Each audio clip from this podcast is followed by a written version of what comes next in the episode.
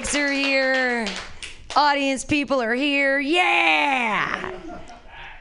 We have an audience. It's fantastic. Yes, I love it. We have jokes to tell to people.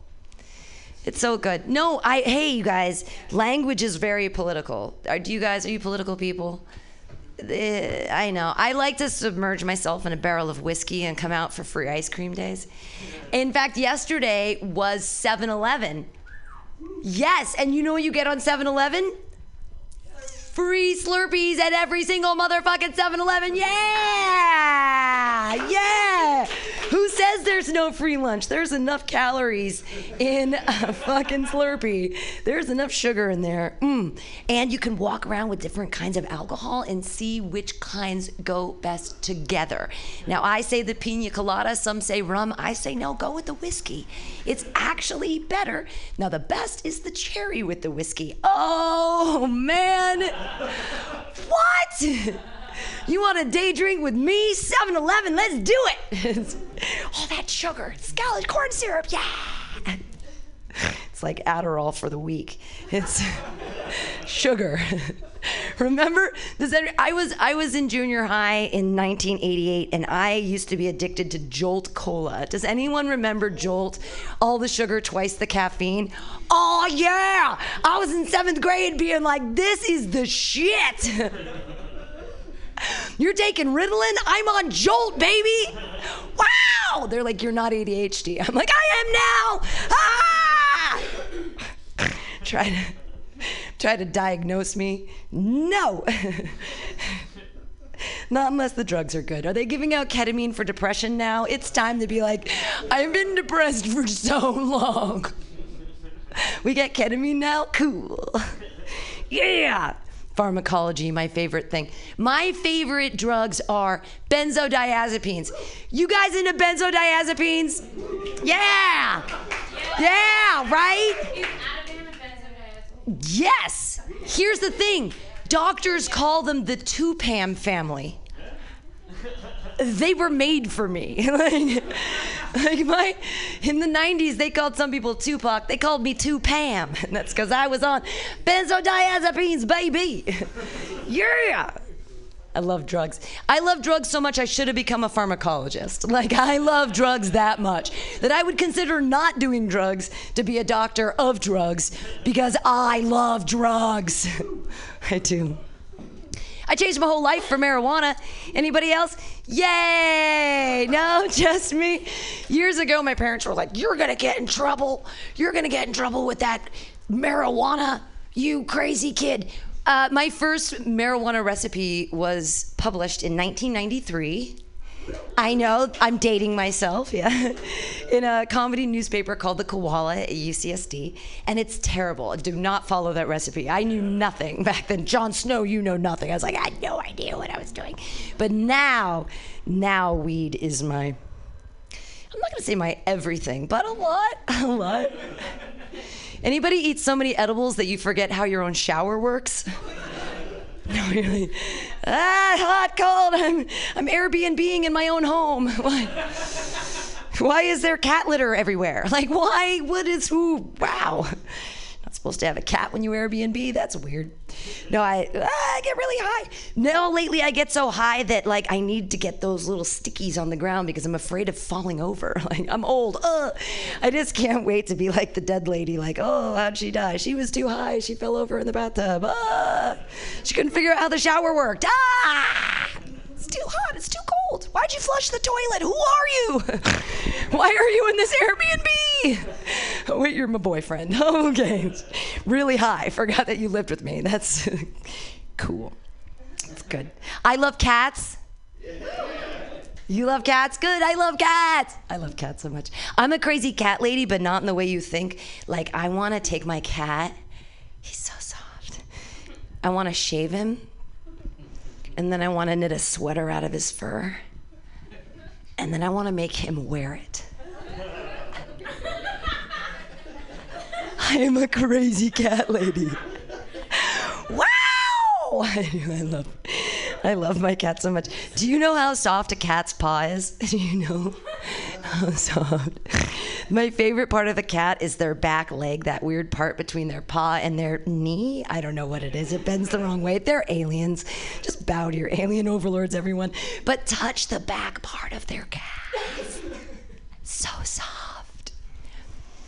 Anybody else masturbate with their cat? No, just...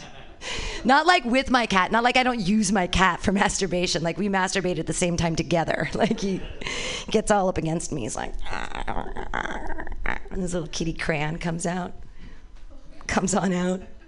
Like he's fixed, but still like sometimes a bead of wetness will come out to the end of his little kitty dick. And then it like goes onto the sheets. Do you know what cat cum smells like? Nothing. It doesn't smell like anything. Don't freak out. It's okay. It doesn't smell like anything. There's nothing in it. I don't even know what it is. It's like, oh, my cat squirts. Like, hey, my pussy squirts. Hey. We got, we got, we got there. Just, yay, misogyny is rampant. No, it's no, it's great. I mean, it's everywhere. I've been I've been watching nineties movies lately with a critical eye, and so like I count the seconds before I hear a homophobic or misogynistic comment. It's like seventeen, eighteen seconds in the beginning of all movies from the eighties and nineties. Like the very, just start watching them again. Jingle All the Way, every punchline is about being gay. So just, yay, nineteen ninety-six, we were so progressive when I was in college, yay. But language is so political, and we're all about it now, and it's everywhere. It's pervasive. I don't want to call myself a feminist, but I have to, because otherwise, well, what am I? I'm a female. I'm a human. I'm a person. We are all people. I know it's not spelled like that, but boys have a peephole and girls have a vagina. So I have to call myself a feminist because it's the only word spelled without the word men in it. It actually has an I. You can take out your T nine and check. It's, it's no. It's, I am a feminist. Ah! I can spell. I'm a witch. Ah, she can read. Stop it. Ah! But like, look at all the other, you know, what I have to call myself a feminist. All these other crazy names, right? Like right now, I'm menstruating. The one thing you can little, literally never do. And your name's all over it. And you think it's gross. Menstruate. Cool. Uh, hi, men. When I have sex for the first time, I break my hymen. Hi, men! Hi, I can have sex with all of you now. Yay! Hi, men! The one I do understand is menopause, right? Because when I'm fifty-five, men are totally going to pause on me when they're swiping one or the other direction. Language is so political. I hate it. I don't want to be political. I don't want to talk about it. Like I said, I want to submerge myself. I love drinking. I love drinking. Uh, I did. I changed a lot of my life to be able to drink all the time. I got. I did. I, I used to be married. And then I got a D U I. I flipped a car three times, and they were like, I was in D U I classes, and they said, how are you going to avoid another D U I? And uh, I said, I'm never going to drive again. And this guy, the guy teaching the class was like, I'll never see her again. All of you, I'll see you all again. She's not going to ever drive again. Yay! But at that same time, I made a decision, like, I'm an adult. I'm going to be responsible. I'm not going to stop drinking. I'm going to stop driving. I'm, a re- I'm an adult, I'm responsible, I'm not gonna have a baby. Yay! I wanna drink and smoke pot all the time. I don't want kids. Yay, abortion, yay! Yay, right? Like, come on, America. Right now, they're changing all the rights. You want me, forty-four-year-old, childbearing age alcoholic, to have a baby? Yeah? Really, America? Cool. Let's get some new tools so I can drill some holes in my boyfriend's trunk so the baby can breathe in the trunk of the car while we're hanging out at the bar. Right? I can't afford a babysitter. I am the babysitter. But the baby in a trunk with a sleeping bag, safe. Right? America? No, it turned six and it's still wearing one of those backpack things so it doesn't run into traffic. Like, my mommy doesn't love me. Like, why am I here? Uh, and then at seven, it's in, I'm at one of those stupid parent-teacher conferences. It's in first grade for like the second time. And the teacher looks at me and she says, um, your child says you love alcohol more than it. And I'm like, this is a sippy cup filled with vodka, you dumb bitch. I didn't want the kid. It turns twelve, it finally starts doing ketamine, and I'm like, who is your dealer? I can take you to Burning Man. We can finally get to know each other. It's gonna be so great. And at fifteen, it teaches me the cutest thing. You know, if you've been doing cocaine for more than twenty-four hours, you don't eat your boogers, you smoke them. From the mouths of babes, genius. And then at seventeen, it finally dies from one of those like speedball heroin speed things to the vein and the cocaine or whatever. And I'm like, seventeen years. That is a seventeen year late term abortion. That is the latest late term abortion I could have ever had. It was your choice, America, to put it through rehab four times. Not mine. I was like, let it go into traffic at six. I'm afraid I don't want to get him. My point is that let people be in charge of their family planning, because alco- some alcoholics know best. Like, mommy knows this. What do you want? You want me to have a little kid that's like, yep, um, whiskey and chocolate milk, just like mom used to mix. Yay! Really underused mixer for whiskey, chocolate milk. By the way, it's so delicious when you're day drinking on a Tuesday. It's really, it's careful on the tummy, so it's good. Thank you guys for laughing at my jokes. I'm your host tonight, Pam Benjamin. Yay! Yay, look at this wonderful audience. Uh, we sing a little song when we start. If you know how it goes, sing along. If you don't, you'll figure it out. M U T I N Y, Comedy Clubhouse, Comedy Clubhouse, Comedy Clubhouse. Together we will bring our jokes up high, high, high, high. We don't have problems with people smoking pot here. M U T I N Y, Comedy Clubhouse. You want to come inside my clubhouse? Yay, you're already here, yay! Our first comedian of the night is all the way from New York City. New York City! Get a rope so he can asphyxiate himself while he's jacking off. Put your hands together, everybody, for Corey Cunningham! Time for your host. Hello, everyone. That's right, I do like autoerotic asphyxiation. What are you gonna do? That's the city. Yeah, um, so if you noticed, I'm wearing my Fred Flintstone shirt for you guys tonight. I like to wear it out. I'll let the ladies know I can make your bed rock. And then I don't get laid. Um, yeah, that's right. I uh, came here on my rollerblades, actually. Uh, no joke. I skated here from the Golden Gate Bridge. Yo, these, oh, thank you. Uh, these hills are no joke. These are like Black Diamond hills. Like the kind of hills where like I was skating, I can do the hockey stop, like the like stop like that, but like I was sliding so much that I then fell into like the street. Don't wear a helmet, cause that would be lame. Uh, what can I tell you about myself? I work, I'm out here on business. This is my first time on the West Coast. I love it, I love you guys, this is a great time. Uh, I work for the Weather Channel. Yeah, thank you. It's a good, it's a good job, like it's pretty politically heated out here. Like, uh, so it's a safe job for like a straight white male to be in, you know? I'm just telling you the weather. Please don't get at me. But uh, working at the weather, I found out biggest audience, white people, one hundred percent. I don't know what it is about the stats and maps that just like, my nipples are getting hard right now just thinking about it. If I had a guess, I would say it's because, uh, you know, knowing the forecast makes white people feel like they're in control of their day.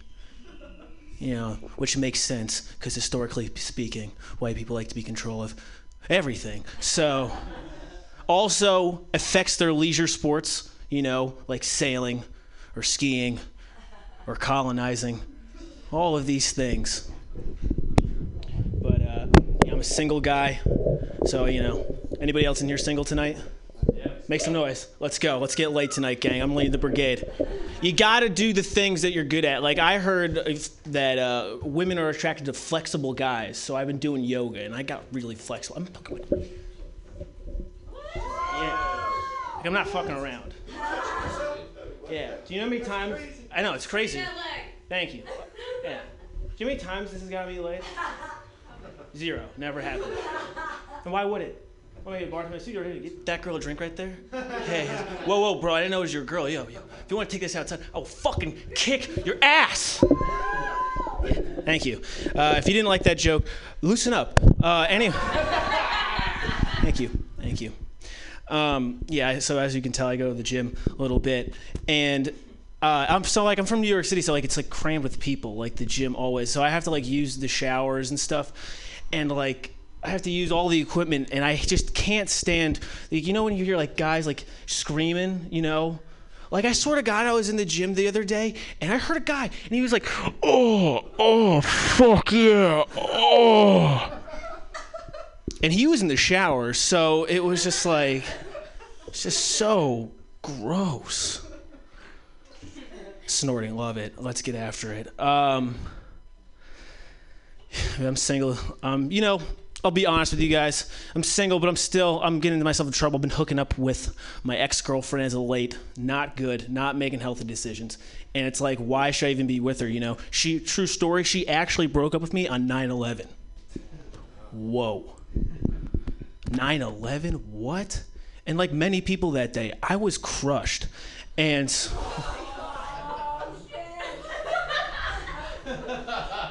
I don't like to compare tragedies, but I'm just saying. Like, now I'm never gonna forget. Still seeing her. Here's a crazy story. Um, one of the last weddings I went to was with her. It was for her cousin. And uh, the groom-to-be at this wedding was in the Air Force. And all his uh, platoon buddies were there, you know? So at the reception, they're doing what all great American heroes do. They stood at the bar, they didn't talk to anyone, they got shit-faced by themselves. I tried chumming it up with these guys, right? We're playing darts. Playing darts with this guy in the military, and he throws a dart, boom, bullseye. And he's immediately, that's right, bitch! How do you like me now? Bullseye! What? Now, I think we can all agree, that's a bit much for darts. That's a lot of energy for a game. So I'm like nervous, right? You know, like everyone's watching. I got my girlfriend who I'm still in love with, like standing there, no big deal. We're not gonna get into that anyway. So I line up for this shot. I throw it, and by some miracle, I hit a bullseye. Whoa. Everyone's like, yeah, yeah. My girlfriend who I'm still in love with, like, yeah, yeah. I'm like, oh my God, this is gonna last forever. Anyway, uh, The, everyone's screaming except for the military guy. He looks me dead in the eyes, and he goes, that wasn't a bullseye. The thing about darts is, like, it's right there. So it was like, no, no, it's, like, right there. It's a bullseye. It's like, that wasn't a bullseye. He takes the bullseye out of the cork, puts it on the side of the board. He looks at me dead in the eyes, and he said, I killed twenty-two people in Iraq. That wasn't a bullseye. Well, when you put it that way, I guess it isn't a bullseye. What am I going to do, fight the military guy? Moral of that story is I'm a pussy. But you guys have been a wonderful audience. Thank you so much. Have a great night.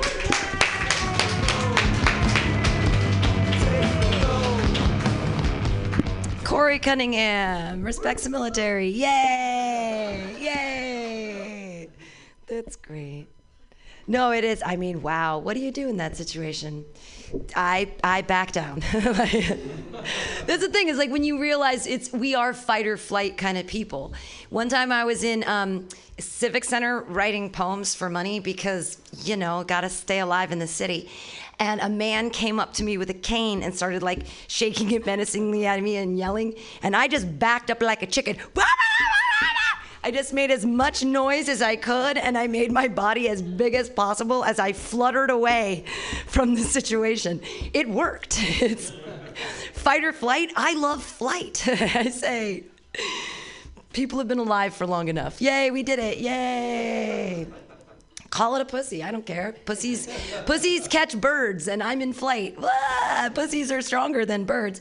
Did you know that when baby cats are born, they have teeth, and that they suck on their mom's nipples? How strong are cats' nipples? Why aren't we making like Kevlar suits out of cat nipples? Like, not that we have to kill, I'm just saying, like, do some research and figure out. There are, baby kittens are born with teeth. Right? Eight of them, I, I, right? That's why when they're like, well, you're a pussy, I'm like, Jesus Christ, that is strong as fuck. You can let things suckle on your, I'm a cat person. I identify as cat. You can, all the new pronouns, he, she, they, z, whatever, meow. Just, your next comedian, he's one of the up-and-comers on the scene, and he's so funny and amazing. And wow, I love your shoes. You just gotta leap onto the stage right now. Put your hands together for Pete Balmer! Yay! Let's go! Thank you, guys. Thank you, Pam. I don't think I should have worn these shoes with this red shirt. Is that correct? All right, no one wants to be honest. Okay, that's fine. Just killing it with the shoes. That's great. Thank you so much for coming, guys. I appreciate it. It's very delightful. You guys doing all right these days? Yeah. Not really? Okay, that's cool. That's fine. I, I've been doing uh, kind of shitty recently, uh, mostly because people keep telling me that I look like a douchey Thomas the Tank Engine. But, like, it's accurate, you know? So, choo-choo. Gotta lean into it. Uh, you can also probably tell by looking at me, I speak Mandarin Chinese. Yeah, baby, just kind of a vibe. Uh, not that good at it, though. I took it in high school. I forgot most of the Chinese, but I'm still good enough to order in Chinese at a Chinese restaurant. Fun to do that sometimes. Try to do that recently. I was at this Chinese restaurant, and I wanted to get the black pepper chicken. So I asked the server. I was like, "Qingwen, mokoi mai ni de shujiaji." Yeah, you didn't think I could do that shit. Yeah. And the server responded in a perfect accent. He's like, "Yeah, I don't know what language that is. You're at a Panda Express, dog. You could just point at the shit that you want." Uh, so I snacked some orange chicken and walked out the mall. It was a fantastic birthday. I'd recommend it, baby. A lot of my friends are uh, broy straight guys, and uh, that can be kind of shitty because, in my experience, broy straight guys really like talking about one topic. If you think you know it, shout it out. Sports. Sports. Penis. Just like everyone's penis doing well today. It's like, yeah. Let's talk about this. Pull it out. I'm not going to do that. Don't worry. No, sports, that's that's accurate. I feel like a lot of my friends talk about sports too much. And that's problematic for me because I don't follow sports. I don't pay attention to sports. Don't really know a whole lot about it. I'm sure that's confusing to some of you because I look like I D V R lacrosse games. But it sucks. Yeah, yeah, you also probably. Uh... So I don't know, I end up in these conversations that I just have no ability to participate in, like about sports. You know, my friends will talk, they'll say some shit like, "Man, I think the Jaguars are going to have a really tough year this year." And, you know, I'll still pipe in, chime in when I can, so I'll be like, "No way, dude. That's the fastest animal in South America. They're going to be just fine," you know? My friend would be like, "All right, well, obviously I'm not talking about that. I'm talking about the Jacksonville Jaguars, N F L team. They have Blake Bortles." I'm like, "All right, well, thank you for telling me that. That'll be good to know for when I tell this joke." It's like I'm doing it now. All right. Uh, I figured out how to get out of this, though. Like, if you're in a sports conversation, you want the sports conversation to end, here's what you do. You look at one of your friends who's talking, make deep eye contact, just like this, and then you go like this. Ah. That'll kill the conversation, right? At first, they'll have some reaction. They'll be like, "Oh, what are you doing? This is a nice restaurant." But after that, they're not going to be talking about sports anymore. Because here's the thing. One of the key pillars of being a broy straight guy is that you're not totally sure that you're not gay. So, so if your friend just made loving eye contact with you and pantomimed a blowjob, you're not going to turn around and be like, "Anyway, I think Klay Thompson is an excellent ball handler," you know? Not going to happen. I do like I do I do like some sports though. Like uh, my favorite sport is ping pong. Yeah, there we go. Some fans in the crowd. Nice. And like I'm pretty good at ping pong. Not that hard to be pretty good at ping pong. You just have to have two qualifications: long arms and a tech job. And I got it. If I had short arms, I'd be a foosballer. It's just how the world works. What I like about ping pong, though, is that ping pong is a sport that is named after the noises you make when you play the sport. How wonderfully whimsical is that? I love it. I want to see that for all sports, man. Like, oh, do I want to play a game of basketball? No. Do I want to play a game of boing swish? Yeah. Boing clang if you suck. It works, you know? You can do this with all kinds of sports. Darts. Tennis. Ah, uh, you know? Football. Whatever noise a concussion makes. It all works. I just kind of feel like, you know, the world is already shitty and dark and scary and bad enough where, like, we should make our recreational activities as joyous as possible. I believe that, man. Like, I like playing video games a lot. Video games are a fun activity for me. But I don't like a lot of the new video games they've been coming out with recently. I think they're too realistic to the point where it's, like, stressful to play. Like, I played this new game recently. It's called Red Dead Redemption two. And it's, like, an intense game. It's a cowboy game. I was playing it. I was cowboying it up, going around. And uh, I killed a bad guy, right? I shot him. And he, he died. He was bleeding everywhere. And that was fine, right? I was prepared for that. What I wasn't prepared for is after he died, his daughter came out of the building behind him, saw what I had done, and started crying. What the fuck is that? You can't just do that to a person. I'm just sitting on my couch, stone covered in Cheez-It dust, getting P T S D. It's not okay, man. I don't even think anybody asked for that, right? I don't think they had some focus group one day where they're talking to some guy who's like, yeah, Call of Duty, that was a pretty fun game, but I think it would be a lot better if it had more broken families, you know? I don't think that conversation happened. Uh, I'm red, green, colorblind. Oh, you don't need to, oh, it's super not a big deal. Uh, I actually didn't find out I was colorblind until I was seven years old. Uh, and I found out because I was seven one day, and it was nice out. I was going to go for a bike ride away. And then I went to get a helmet, went to where the helmets are. I was like, hey, Mom, can you pass me that brown helmet right there? Yeah. And she was like, do you think that this helmet is brown? And I was like, yeah. And she said, this is a green helmet. I think you might be colorblind. We should get you checked out. Have a nice bike ride. And I tried my best, you know? I tried to just have a good bike ride, not worry about it, but that's a fucking lot to learn as a seven-year-old. So I did my best during the ride, just focus on what I could, take my mind off it, look at the nice khaki-colored sunshine, the uh, beautiful beige grass of the neighborhood. It was super pleasant. I feel like a lot of people think it's a big deal being red, green, colorblind. Everyone's the same two questions for me when they find out. First question I'll get when people find out I'm red, green, colorblind, they'll be like, oh, you're red, green, colorblind? What? Then how do you drive? And I got a little secret for you guys about stoplights is that the red one is on top. Yeah, you guys didn't know that shit, right? Walking around like, I know the colors. I don't give a fuck about position, you know? Don't worry, though. I made a little song. You guys can remember what you learned here today. Feel free to sing along if you know the words. It goes, uh, if the light is on the top, then you have to stop. And if the light's on the bottom, then fucking drive. There's people behind you. Uh, second question I'll get when people find out I'm colorblind is uh, they will point to an object nearby me that is presumably red or green. And they'll be like, oh, you're red, green, colorblind? Then what color is that? And it could be a disappointing question for people because I can figure it out most of the time just based on, you know, like context and stuff. So like, oh, I don't know. Is that color red? And they'll blow their mind. They don't know how to deal with it. Well, how did you know? How did you know that? I, I thought I thought you were getting colorblind. How would you? I thought, how would you figure it? How, did you, how would you have known that? I, I thought you were getting colorblind. How would you have figured out that the thing was red?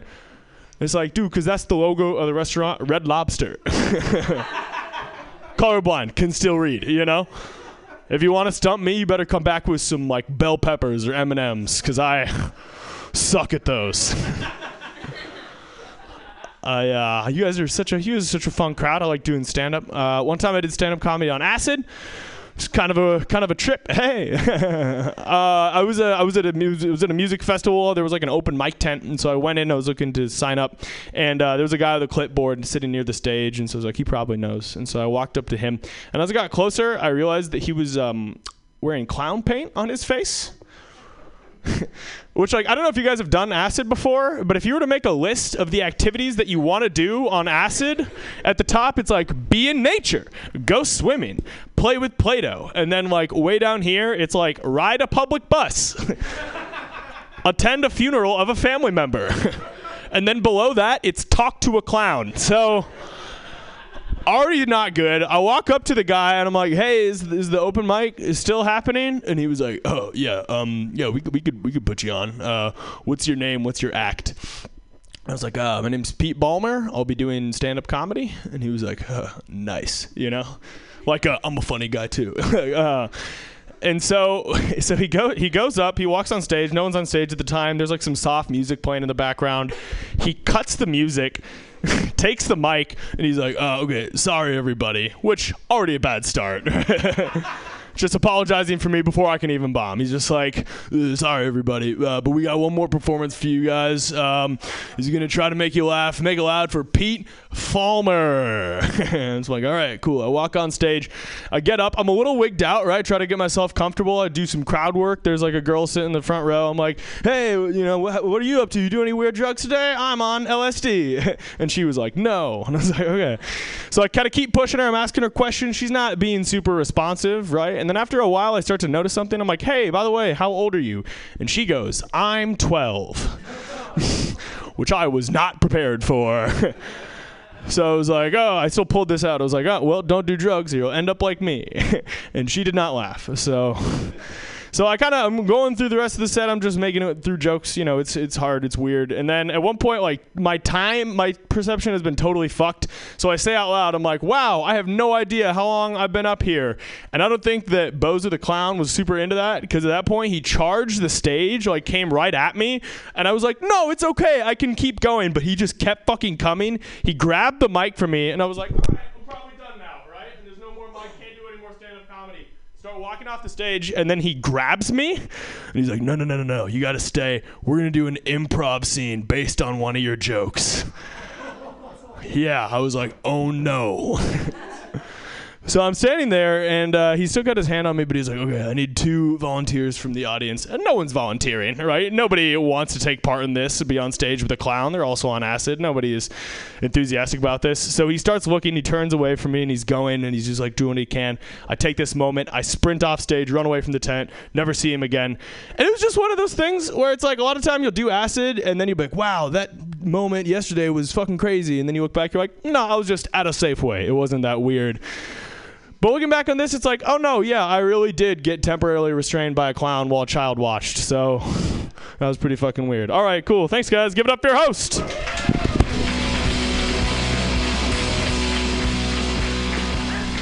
Pete Balmer, you can book him for children's birthday parties. He'll be, did I give you your weed? Yeah. That's how we pay comedians at Mutiny Radio.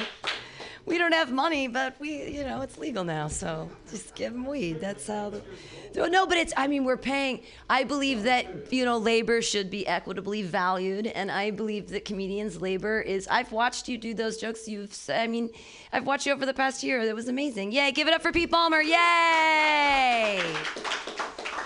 Uh, your next comedian is one of my favorites on the scene, and I think that he's like the underdog of San Francisco's underground comedy scene. I, I really, I, he's one of the funniest people in town, and you guys are going to love him.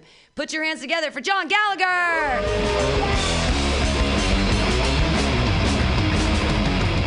All right, hell yes, guys. I need I need this set to go well so I can get signed to Empire Records, I think. That's like a, I'm just kidding, guys. Hell yes.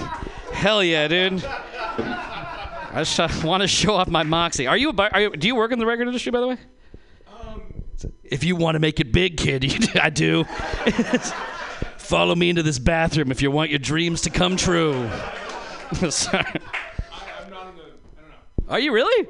Fuck! Like if I nailed it, I'm so excited already. Oh, dude, this is the best. If you, feel free to. So, what do you want to say? What you do?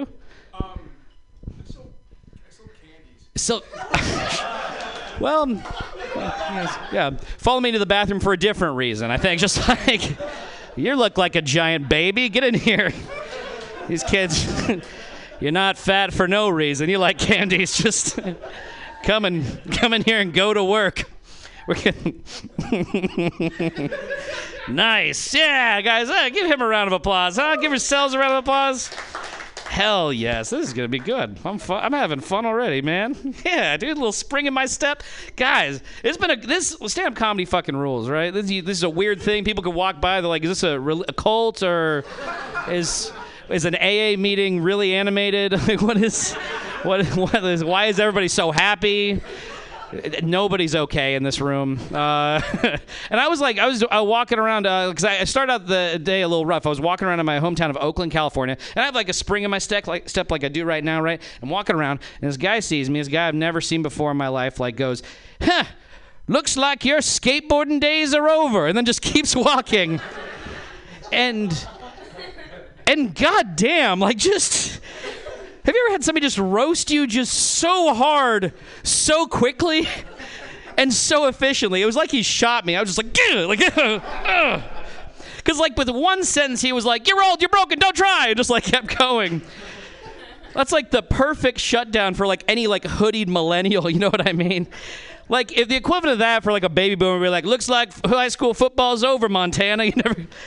Like, he just said, he saw a man that looked so bad. He, like, I didn't remind him of just a bad-looking person. I reminded him of, like, a, a bygone era. Have you ever heard that? Just like I was like the Dust Bowl in front of him. You're just like, well, you crumpled, it's done. So don't try or anything. God, man, I'm fucking weird. I'm feeling better, though. Like I said, it's good to be here. Because, like I said, stand-up, already established, very fucking weird, right? And it's weird when you do this because you get to, like, weird jealousies when you do this a lot. Like, I'll give you an example, right? Like, there's a couple comics that I've seen recently that were in, like, a Bed Bath and Beyond commercial.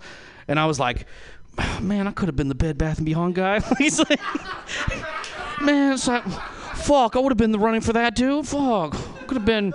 What what what other than this looks like, you know, f- hygiene, physical, hygiene, physical fitness. You know what I mean? Like, it's so obviously like not in the running, right? But here's the apex of this, right? Like, I'm in the BART station during Pride Week the other day, and I'm looking at the the ads uh, on BART, and one of the ads is for the the H I V sex drug prep. And it's like, you know, that's the one so you can fuck when you have H I V, you don't get it. And there's a comic I knew in the commercial.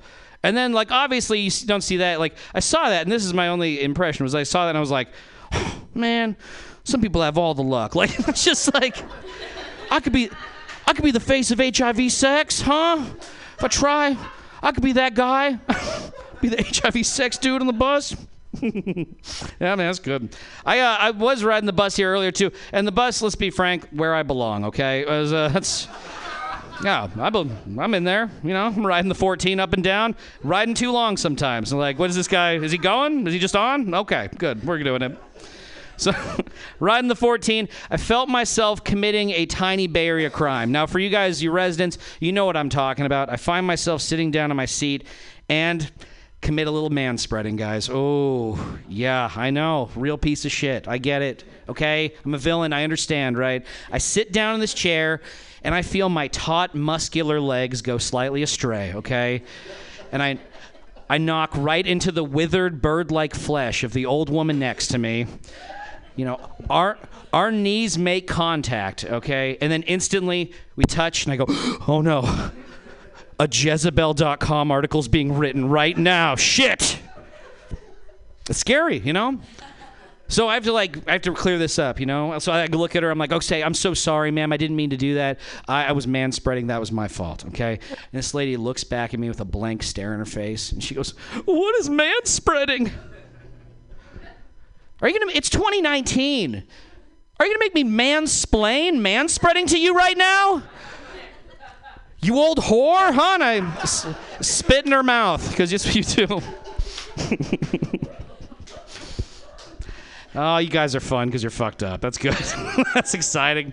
I don't like. Here's the thing. We're gonna we're gonna talk about a lot about how we look up here. I'm a, I'm also a substitute teacher. I probably shouldn't tell you that after saying I spit in a lady's mouth on a bus. But again, you know, you grow into this person. This is every substitute teacher you've ever had, right?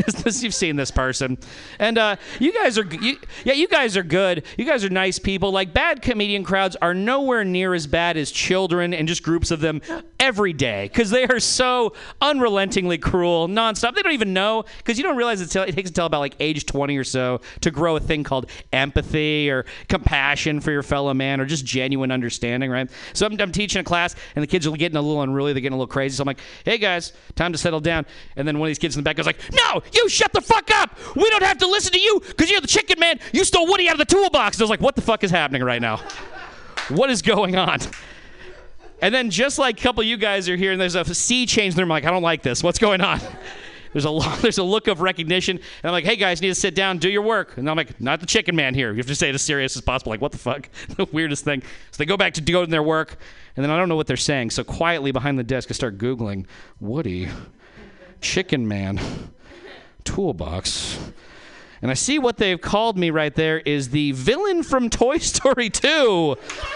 The chicken man who stole Woody out of a garage sale in the toolbox. And just like some of you understand immediately, when Google image results come back, you're like, oh, fuck, he knocked it out of the park. Shit. Like this, uh, one hundred percent accurate. Uh, if jokes from children were bullets, this is the Lee Harvey Oswald sniper shot just to murder me. Just so on point. Got me. And he, like, it's not good. You have a hard time recovering from that. You're like, fuck, now. Because he says that I'm the chicken man. But inside my heart, I've known I've been the chicken man for years. You know what I mean? Like, that's the thing. So then I'm going through the classroom, and I was like, I get through the class. I'm like, all right, next period, good. Next group of class, different people, fifth graders. Now they go, chicken man again. Fuck, I can't do this. I can never work at the school again. I'm like, it's done. I'm the chicken man forever. It's over. Unfortunately for me, one of the other faculty members comes into the room and goes, um, uh, we got to have you leave because one of these fifth graders stabbed another teacher in the face, so you got to go home. And I'm like, stabbed in the face? This chicken man gets to fly the coop. Woo, I'm out of here. I'm going home. Thank you, East Oakland School District.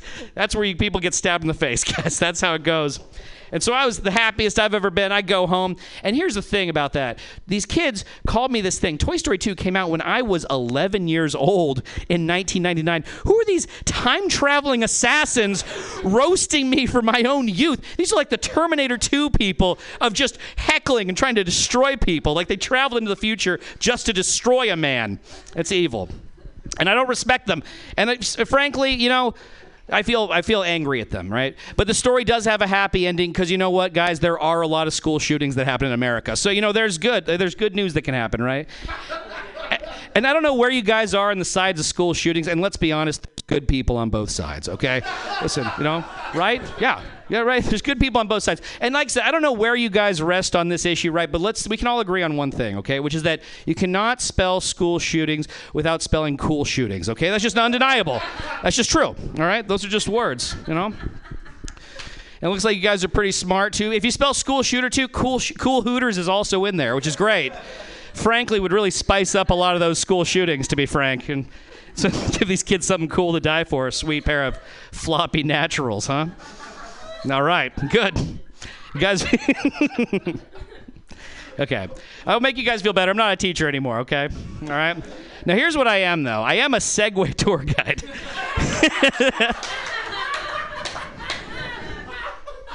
I see a couple of you guys getting horny for Segways, and I love it, right? Good. Segway tour guiding, you already, there's a reason you're laughing. It's for fucking losers. It's complete, as a representative, you're a fucking complete loser if you do that shit. I can't help you. Uh, people pay upwards of one hundred dollars to ride with me for hours, and that's crazy. And some of these people are the saddest people in the world, okay? So let's. Uh, I did my job the other day, and like I said, I'm killing it because I'm a thirty-one-year-old man operating child's toys. Like I said, so easy to do. So I finished my job, and this guy pulls me aside and goes, John, I got to be honest, that Segway tour you just took us on was breathtaking, okay? That may have been, I've lived in San Francisco for five years, and that tour might just be one of the best things I've ever done.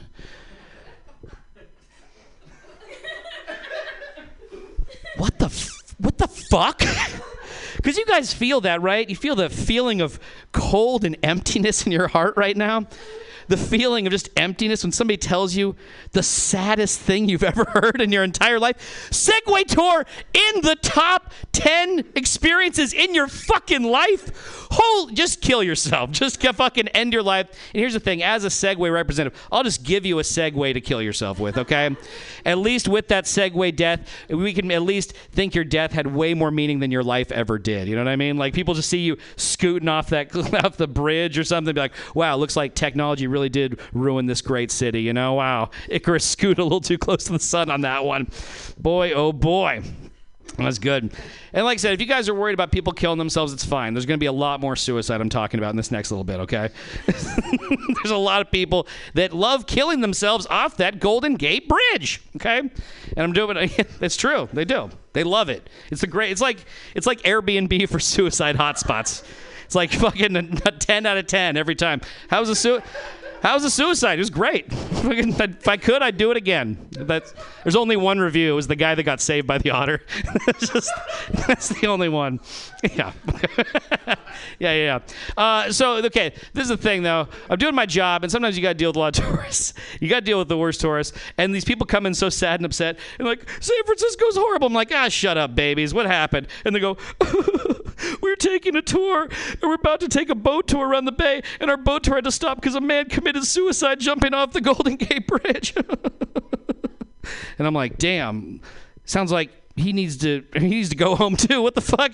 Sounds like he had enough of San Francisco, just like you guys, you know? And then yeah, yeah. Right? That's what he said. That's what I said, right? And you guys are pulling back on that, which I understand, okay?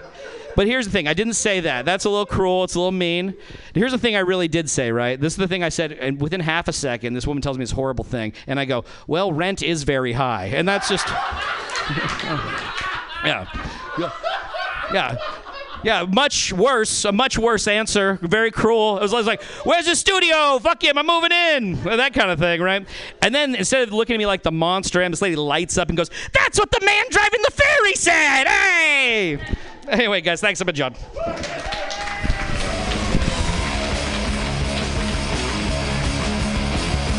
John Gallagher, everyone. Yay! I like it dark. Like it. Uh, I, hey, you guys are really excited. You uh, you better be excited. Your next comedian, she's super hilarious.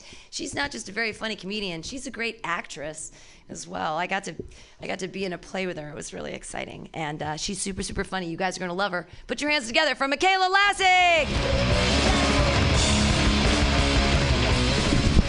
All right. Thank you, Pam. It's hard to miss you unless you're standing in front of this particular piece of art, and then you blend in. Um, oh, man. Happy Friday, guys. It's uh, that's what people... with day jobs say, I think, right?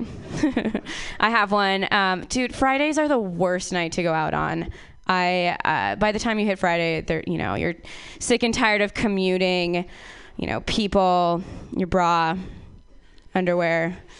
But I'm I'm not wearing any of those, but I am wearing like a lot of clothing right now, so it's fine. These people all decided to just take their pants off and stay at home, and that's fine too. I think that's great. I wish kind of that I was doing that. Do do a lot of you guys have plans later tonight? Anyone? Any good plans? Cool. This is a sucky night for you too then. Fridays suck. Uh, man, I didn't know that uh, being an adult would be so hard. Uh, I I'm an elder millennial. Um I don't know why you're, well, probably you're not laughing because you guys are too, huh? Yeah, you're like, go on, tell us more about who we are. Um, yeah, so I'm an elder millennial, so I'm, uh, you know, I've got some gray hairs coming in, and I wake up sometimes with like unexplained joint pain, and I'm on my parents' phone plan. It's the least they can do, you know, because, you know, I kind of wish I became an, you know, an Instagram influencer. If my parents paid for my college, maybe they I would have, but um, they didn't. So I'm actually paying off my, uh, I'm finally paying off my student loans in November. I would like applause, please. Thank you. Ten years in the making, ten years in the making. You know, I feel like money doesn't go as far now, and our language hasn't caught up to that exactly. Like, we still have these sayings like dime a dozen, but like, let's be honest here. When was the last time you saw anything for ten cents, let alone twelve things for ten cents? It should be fifty dollars a dozen, and I'm talking about tacos, to be honest, or cupcakes, actually, or donuts. Any of those things, I guess, could go for that much. Uh, I also feel like, in some ways, our language has caught up to uh, to the era. Like, we're, you know, they are, uh, micro is a really hot marketing term these days. You guys have all heard it. Micro brews, micro homes. Microdosing, um, because like I can only afford like one fifth of like a macro amount of anything. I can't, I can't overdose, so I'm here for a while. Uh, I just want to be rich enough to have like a lot of one, of like one thing, just like a whole item. That would be cool. I, uh, I have been. Uh, Well, it's twenty nineteen, like we said. Um, I have been doing a little bit of activism. Does anybody else here like do any stuff? Because, you know, Yeah. The world, we live in a super chill time, right? J K, everything's falling apart, right? uh, so um, I'm not really into P D A, uh, public displays of activism. Uh, so you're not going to find me a, at a march. Um, and you guys all kind of look like you'd be an hour late anyway. So uh, I'm probably in good company. I, um, I have done my own thing. I have started a petition on change dot org to turn bullet points into hope dots. Because I live in, I work in the corporate world, and we don't need that kind of shit there. Uh, I also, uh, you know, it's you can find the page. It's one big paragraph, no bullet points used. Uh, a lot of periods, though, because I'm a feminist. uh, I support the Me Too movement. You guys all should clap for that, because you should all support it, too, probably. I'm gonna keep in mind all the comedians who didn't clap. uh, I uh, so I, in order to not dilute their message, I have started, instead of saying "Me Too" in regular conversation, I started saying "Samesies." Did that guy touch your ass? Samesies. Yeah. Um, that never happened. No one sexually harasses me. I'm not sad about it. I'm not, I'm not. I've never received it. I mean, let's be honest, it does make me wonder, am I just like, yeah, I'm gonna, I'm gonna leave that for my therapist, never mind. Um, no, so uh, I, I do think that we, there is like a power imbalance maybe between the, the genders still, and uh, you know, given that this city is a bunch of workaholics, we should probably start, you know, all the change and kind of leveling the power at work, and the best place to start would be the bathroom. I think that, like, who here, when they go into the bathroom at work, looks under at the stall and looks at the shoes that are there and is like, I know who that is. Yeah, that guy, the, the non-comedian in the room, yeah. Especially with those socks, they're gonna know it's you. Um, but yeah, no, I look, I look at those and I'm like, I know who that is, and I know how it's going in there, and uh, I'm gonna, you know, think about that later when we have a meeting. Um, but uh, and you can keep people hostage too. If you're if you're at the sink for a while and they're not coming out, they're not gonna come out until you leave. So you can just go stay in there for a while. And so I think that we need to have gender neutral bathrooms, so that I can like see when, you know, if my boss knows that um, I know that he's having an excruciating shit. He can't not give me a raise when I ask for it. I mean, like, that's just, I think, how that works. I, uh, I am single. Oh, okay, fine. Um, I have been dating a lot. Uh, I am on the hunt, not a great hunter. I'm a liberal and uh, not very stealthy. Like, I'm whispering right now. Um, I uh, I have been, uh, you know, Uh, going out on dates, but I'm uh, where I am in my life, I'm really not into casual sex. So like really all that leaves is formal sex. I'll get a corsage.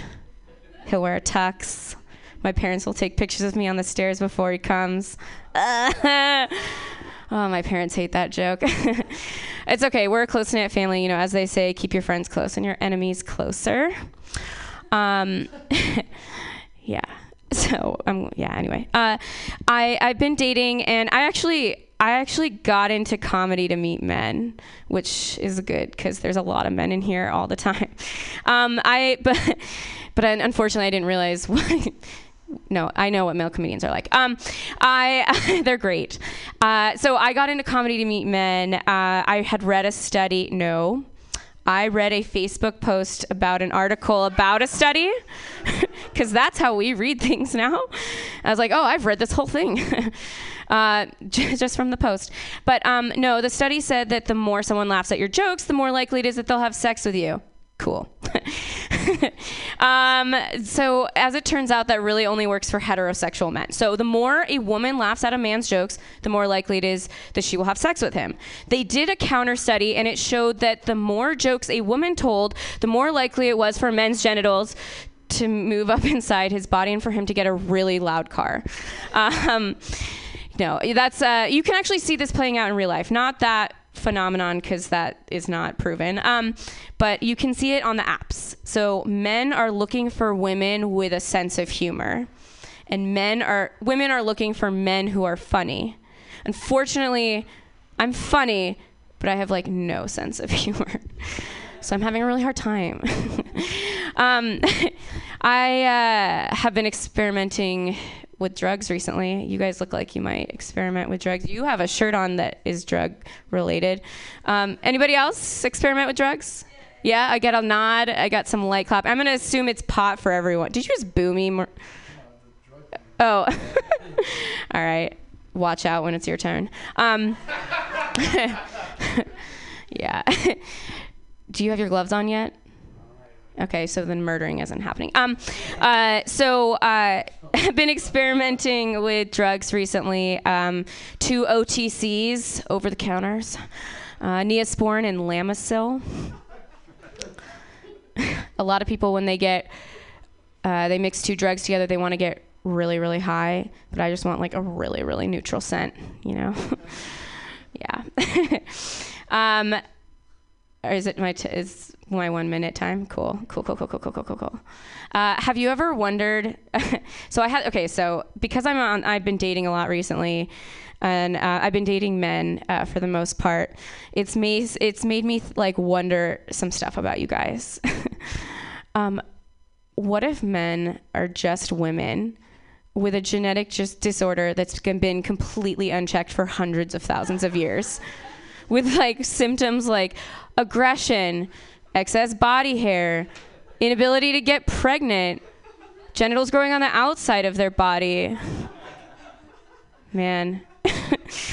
I just like feel like men are just so, so crazy. I also think that it's not fair. There's some like institutionalized, like, you know, like I guess special, you know, treatment that these, you know, disabled women are getting. Um, like, for instance, like, I mean, I don't know if this is across the board because I hear mixed things, but did you, you know, like men don't have to wash their hands after they pee. Like, what the fuck is that? Like, we, when we pee, like, we have toilet paper and we, we have something between our hand and our genitals. But men hold their dick and pee at, looking at a wall, and they don't have to wash their hands. I mean, that sucks. So I've stopped washing my hands in protest. Anyway, my, my name's Michaela. That was my time. Thank you, guys.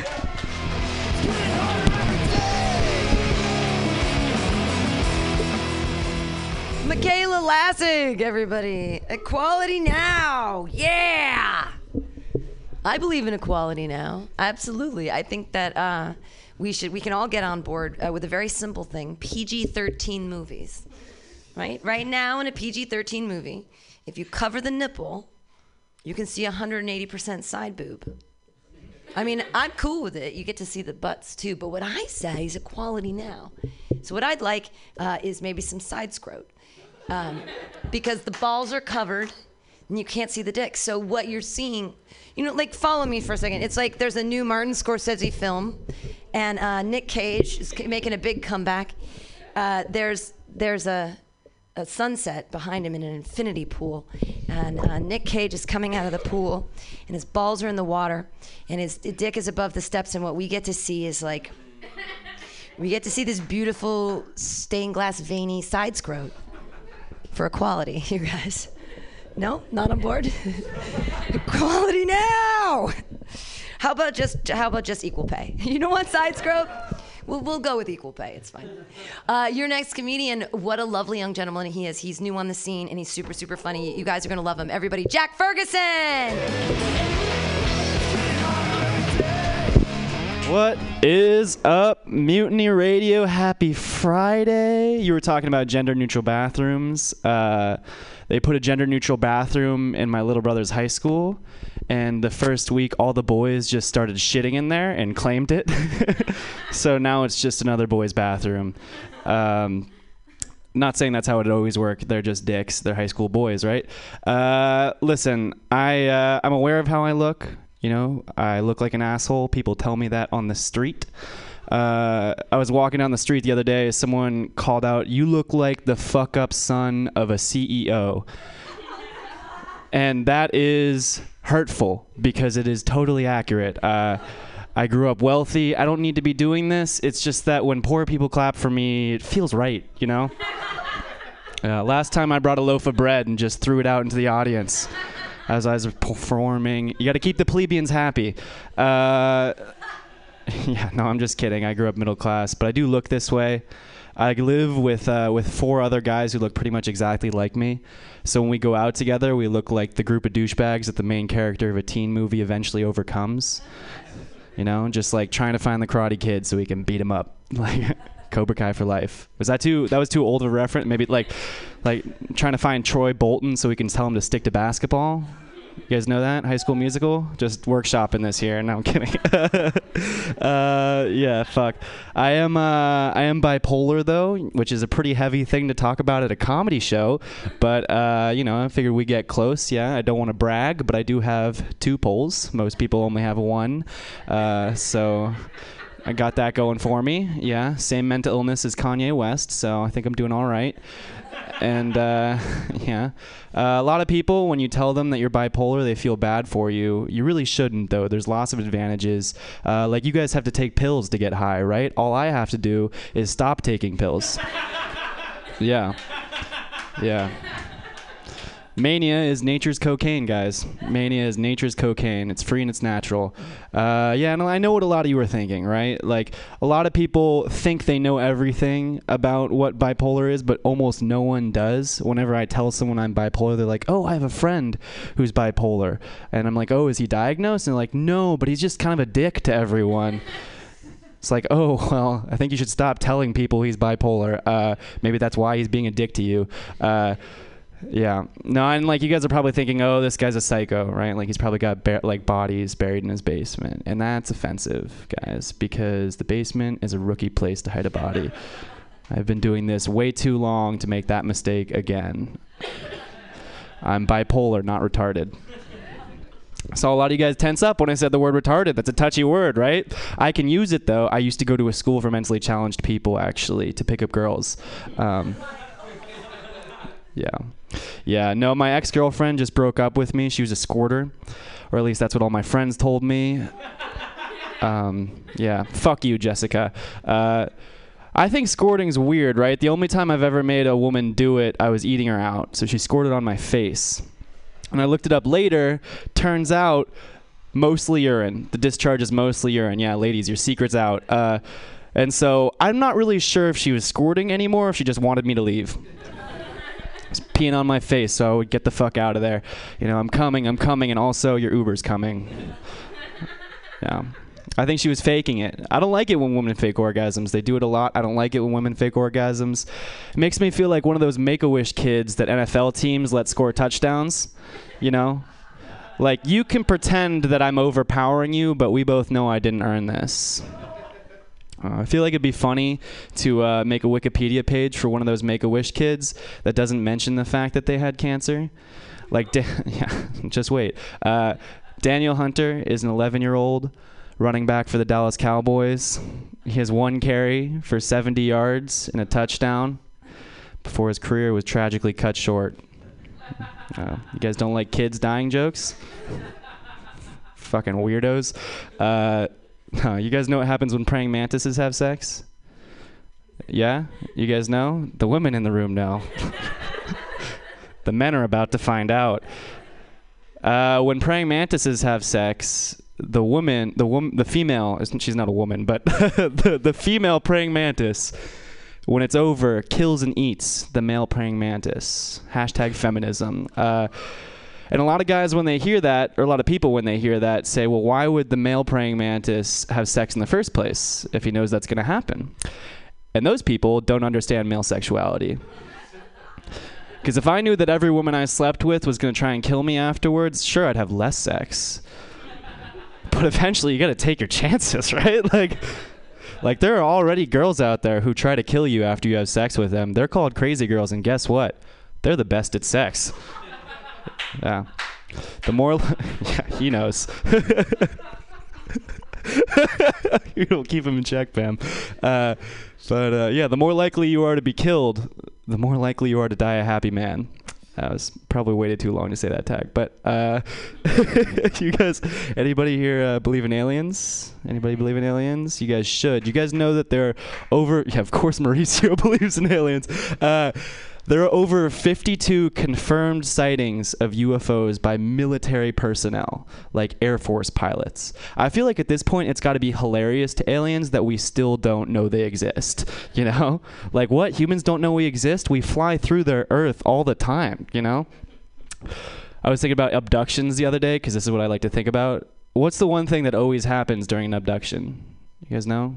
Come on. Someone gets uh, anal probe, right? What the fuck is that? What are they looking for? You know? I'd love to think that aliens are just really concerned about our colon health, but I don't think that's what it is. You know? I have a theory, though. I have a theory. I think they're trying to talk with us. Stay with me. Uh, I think, so hum- like humans, we talk by expelling air out of our mouth, right? What's the only other part of your body that expels air? Your butt. Yeah. I think aliens have vocal cords in their anus, and that's how they talk to each other, by farting. And it makes sense why we haven't been able to communicate with them yet, because every time they bring us up onto their ships, we start talking to them, and they, but you know, they talk through their butts. They're like, why is this human burping so much? You know? All right, cool. Uh, listen, I, uh, I played sports. I, I played football in college, which I know is surprising to a lot of you because I look like a lacrosse player who got lost in the woods. But uh, when I tell people I play football, often they'll ask me the same question. They'll be like, did you get concussions? Did you get concussions playing football? And I hate that question because I don't remember.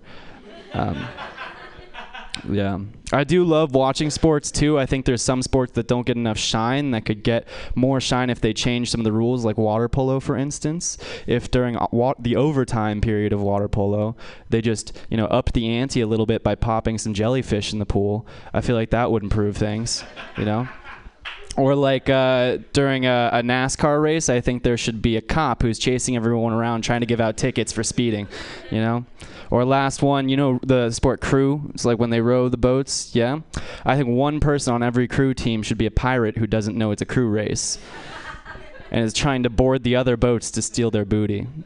Yeah, that's just my theory. I was uh, I was driving down the street the other day, and I saw an attractive woman standing on the corner, and I was looking at her because that's not illegal.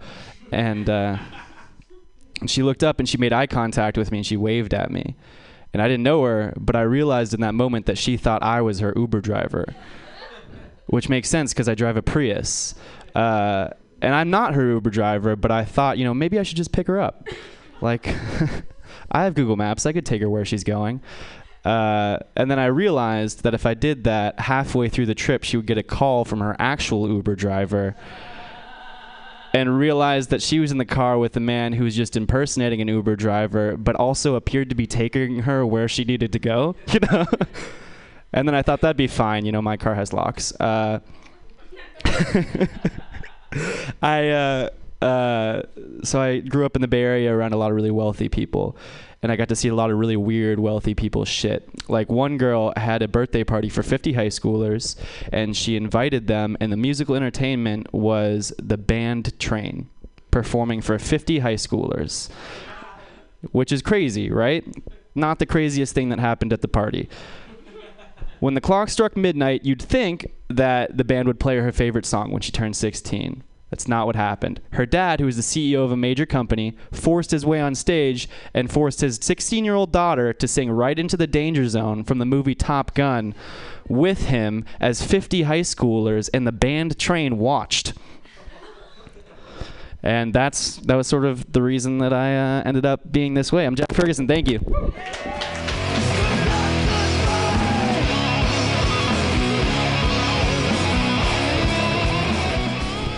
Right into the danger zone.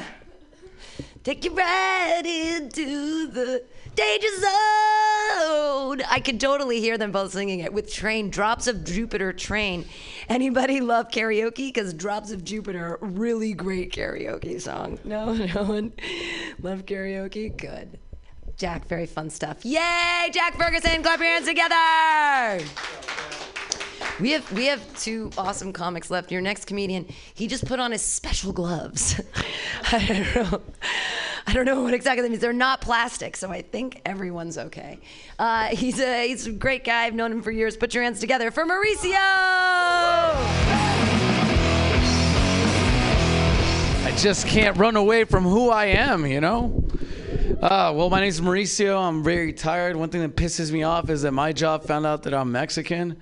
So, like, I was a top salesman on the floor, and then they found out how good I was in the storage room, so they hired two white girls to put in the front instead of me. Yeah, my job sucks so much that I almost called ICE on myself today, guys. Yeah. On the phone, I was like, illegal. I'm like, I'm illegal. Take me. They're like, all right, where are you from? I was like, Cancun, Mexico. Take me now, you know? Yeah.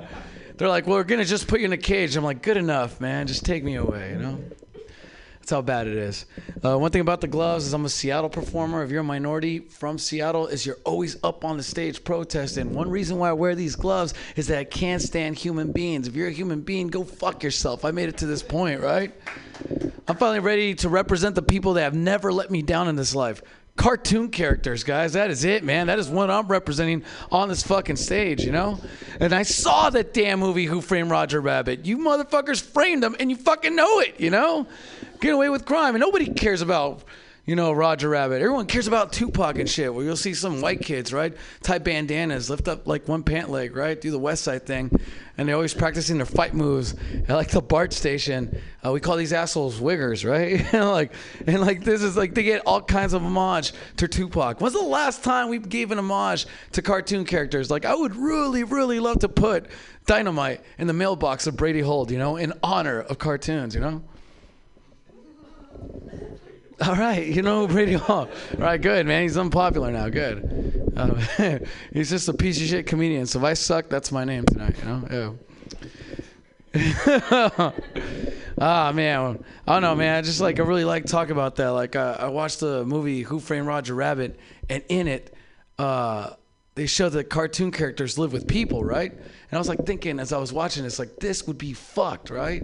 Like, if cartoon characters live with people. Like, right now I'm going through a breakup, man. My emotions are through the roof, you know? And that would suck that if I lived in that universe and my friends took me to the bar to go pick up women, you know, to cheer me up. Right away they go in. They're a little more charismatic. Right away they leave with human women, right? And I'm wasted and left me alone. And then I just see Minnie Mouse at the end of the bar, you know? And I'm just like, hey, girl, I love your ears. I used to wear them when I was six, right? And she's like, oh, you, right, you know? And, like, and then uh, she takes me back to her, to her Disney castle, right, you know? And I just throw on her bed, right, and I start having sex and making love without a condom like Mexicans do, you know?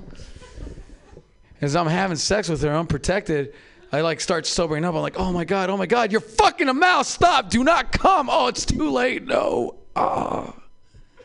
You know, and I just get up and I'm like, I'll call you sometime, you know, right? And leave like Mauricio does. And then, like, with her magical Disney powers, she gets my phone number and she calls me. She's like, Mauricio, I'm pregnant and all thirty are yours. I'm like, what the fuck, really? It's like, how can you tell? And it's like, they keep running around really fast yelling, arriba, arriba. So it's, come on, man, you know? And I right there, Trump's like, we have got to stop these Mexicans from running everywhere, taking everything. Enough is enough, you know? Yeah, that would suck, right? You know? That would suck. I've been thinking a lot about imaginations. Imaginations in America suck. White people kind of suck with imaginations right now, like all these reboots and stuff. The one guy that I can't stand and will never stand is Harry Potter. If you love Harry Potter, go fuck yourselves. I do not understand this book at all, right? Like, I'm trying to sober up a little bit more, right? And I was trying to read one of these books, and my brain was like, see, if you were on acid and mushrooms, this book would make sense, you know? I don't get it, man. This guy's the most whiniest kid in the history of the fairy tale universe, right? He's like, my aunt and uncle treat me bad. I don't know what to do. I'm like, you have a magic wand. At some point, handle your shit, right? You know? I have an orphan cousin in Mexicali, Mexico. He starts crying. I'm like, you better sell chiclets to those people from America, man, because Hogwarts is for white people, right? Unless you're black and can announce the Quidditch match, right? That's the vibe that I got, you know? This is where it ends. And the one thing that I can't stand about Harry Potter, that in the book it said that he's not allowed to use magic in the real world until he's graduated, right? So they're not teaching him anything practical. It's like they have got to come up with a book that's called, like, uh, Harry Potter gets out of Hogwarts, gets a job at Google, and magically makes minorities disappear. Right? You know, that's the vibe that I'm getting. And Dumbledore is the worst of the fucking worst, right? This goddamn principal. This guy has, like, a fucking troll through the hallways. He has a, like, a little gang war between Gryffindor and Slytherin. Meanwhile, like, Hufflepuff and Ravenclaw are just trying to get through the day, right? You know? and like one of those kids dies, it's like, oh my God, it's like there needs to be a book called Dumbledore Gets in Trouble with the Board of Education. Come on, man. This guy's the worst human being of all time. And they did not have it harder in the Harry Potter universe than fucking the Chronicles of Narnia kids, right? Remember that shit? It's like, I remember that one brother that got tempted to stab his brother in the back, right? It's like the shit that he had to deal with instead of Harry Potter, it's like Hitler in real life. And then like some witch offering him Turkish delight and pussy and all the power he ever wanted in the world.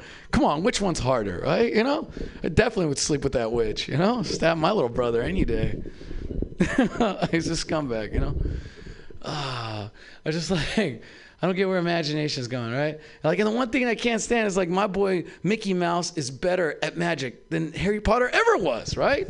We have got to understand this. It's like, you know what Mickey Mouse magically did?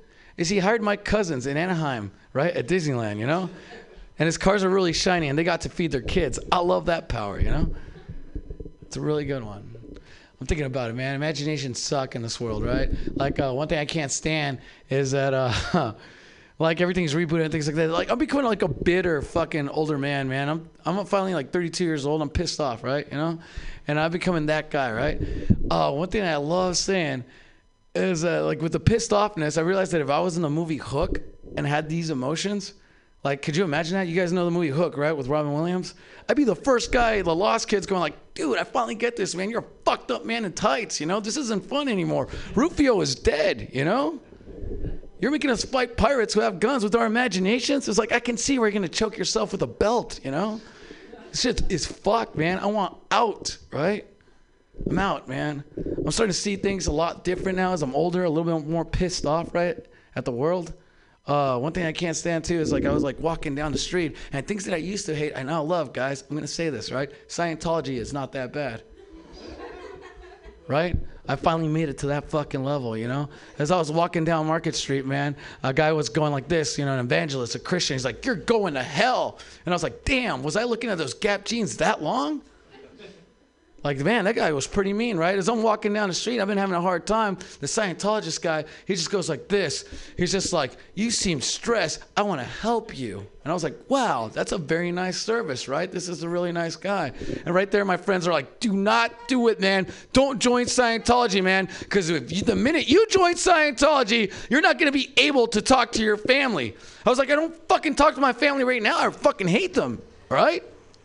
They're like, okay, okay, but if you join them, they have these little, like, centers, right? That once you go in, you can never leave. I was like, if I was homeless crackhead to avoid sucking dick, I'm taking a fucking mattress at the Scientology building. Come on, right? Like, but they believe crazy shit. Like, there's alien spirits in our human bodies. I'm like, you can't disprove it. Disprove it right now. And I know aliens, man, because I get molested every night at fucking three a.m. No joke, I have the worst apartment in downtown Oakland. This shit sucks, man, because I swear that one of those aliens didn't use a condom, right?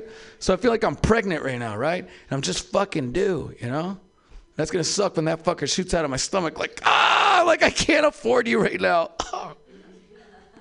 I love you, you know? And like to get by, I got to take him to Golden Gate Park to eat humans, you know? Right? That would suck, right? He spits out an eyeball. He's like, nah, nah, nah. I was like, oh, you're not full yet, Mauricio Junior? Let's take you to the financial district next, you know? Like, you know, I hate it, man. There's real problems in the world, you know? One thing I love talking about, too, being up on stage. Oh, thirty more minutes? You got it, Pam. You got it, you know? Oh, I'll say this, man. I've been kind of contemplating time travel. It's a nice little segue. I realized that, like, uh, when will, we, like, uh, in time travel, right? When will we ever forgive R. Kelly? Do you think we'll ever make it to that point when we can, like, achieve forgiveness? I came up with this thing, like, uh, with the Marvel Phase Four, right? Like, what if Iron Man and all of them found out that his greatest power is pissing on people? Whoa. You know, so Iron Man and Incredible Hulk have to recruit him, right? And have to travel back in time to save Jesus, right? In Phase Four. Like, and they get him to, like, keep an eye on Jesus, right? So Iron Man's, like, fighting off things. And he's like, hey, how's Jesus doing? And R. Kelly's, like, pissing on the Centurion guards. Like, oh, wait, fuck. They got him, you know?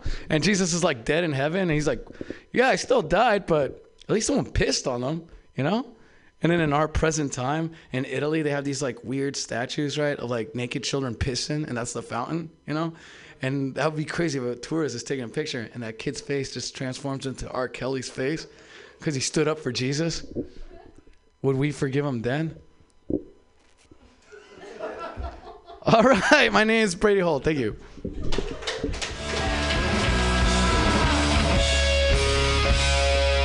Mauricio! Proving that alien theories exist, I think. Yay! Uh, I'm really glad that you ended on a on a Jesus joke. That was really nice. That was really um, knock knock. Who's that? Jesus. I know, did that guy exist or what? Like, Jesus who? Is he real? Is he an allegory? I don't know. I don't know. I, I believe. I believe in your last comedian. Are you guys ready for your headliner? Yeah! She's all the way from L A here visiting at Mutiny Radio. What a pleasure. Everybody put your hands together for Steffi Kamei! You guys, uh, I did not know I was the headliner, so what's up? It's about to get weird. Um, I feel like we've just had a very educational experience, all of us. We have learned, I've learned way more about cat nipples than I ever thought I would know. Uh, I found out that a breakup is only bad if it's on nine eleven, apparently. And I've learned that Thomas the Tank Engine is a douchebag who's colorblind who speaks Mandarin. So it was a pretty good night in San Francisco for me. I'm just saying. Yeah, it's been pretty awesome. Give it up once more for all the uh, comics that came before me. That sounded very ominous, and that's not what I meant. Um, So I'm super excited to be your token Asian comic tonight. Yeah, I'm Japanese, surprise. I'm the stealth Asian that the white people never expect, and then here I am. I thought I was gonna be the most diverse comic on the set, and then you came along, Mauricio, so you still take the honor, don't worry. Uh, yeah, I'm Japanese, uh, fun fact. I am also German and Italian. So, to recap, guys, I am the Axis powers. It's World War Two happening right now on this stage, and that's what you're getting for your headliner, so there you go. Um, let's see, what else do you want to know about me? What else am I going to tell you? I am uh, dating a Greek guy right now. Yeah, thank you. Most people are like, what the fuck? Uh, yeah, it's pretty exciting. Uh, there are some cultural differences, though, guys, definitely. We were talking about summer camps the other day. Did you guys do summer camps when you were a kid? You went to summer camp? Yeah, yay. Yay, right? Uh, he's never really heard of that concept in Greece. And I went, uh, you know, it's a summer camp. You go, your parents would take you for like two weeks in the summer, you go to a camp, uh, then you'd come back. And he went, oh, you'd come back? And I said, yeah, do, do they not have camps in Europe? He said, we did. Not anymore, I don't want to talk about it. And then he dumped me, just kidding. Uh, he's still with me because I am World War Two, he knows. Um, yeah, so dating is rough, I think we can all agree. Um, speaking of that, I, ladies, have you ever had a guy just say something really ridiculous to you and they think it's gonna work and you know that they think it's gonna work and there's no way it's working? Uh, like a, a little while ago from L A, uh, I was speaking with another male actor and we were talking about typecasting. I don't know if you guys are familiar with this. It's the idea that you look a certain way, therefore you're gonna keep getting the same roles. Now, men do like to point out that I'm skinny, okay? It's like I didn't know that before they came along, right? Um, they do this, and then this guy took it one step further. And he goes, you're, you're really skinny. I'm sure that helps you with the typecasting into certain roles. And I went, I guess, I never really thought about it. And he goes, no, you would make a great AIDS patient. And you know, guys, this is not the first time I've been told I can cast be, be cast in Rent. So I'm just saying, when it comes to Broadway, if it ever comes back again, cross your fingers for your girl, okay? I believe, I believe in the power of my skinniness. Um, so I've heard things like that. I think most women can, uh, can attest to that. Um, but another thing I like to tell people, kind of my opening line, is that I am Japanese, because it's like exotic, and for most white guys, they've never been with an Asian before, and it's very exciting for them. Uh, like, that's cool, a little something special I can give out into the world. Um, yeah, my grandma was Japanese. She was born and raised in Japan. It was going pretty well. Then, you know, the war, bombs happened. Uh, she met my, yeah, it's, it's not that great, but whatever, we laugh now, because it's fine. Um, it made me, didn't it? So, she, my grandma met my grandpa, who was an American. Uh, he flew blimps, very sexy profession. Um, he's, my grandma took one look at this blimp-flying Italian-American and said, well, if you can't beat him, join him. And no, they were in love, guys. They were totally in love. That's totally what happened. They had four kids. One of them was an accident, but it wasn't my mom. So, you know, we're okay emotionally. But the one who was an accident, well, she lives in Mississippi now. So Have you ever wondered if there's any Asian people in Mississippi? There is exactly one Asian person in Mississippi. Not even. They can't even handle a full Japanese person there. Uh, there's half, half one. So that's what that's what that's about. Uh, but no, she gave me some really solid advice, my grandma. She was great. She taught me, we would go to Asian grocery stores growing up. Do you guys, have you guys ever been to an Asian grocery store?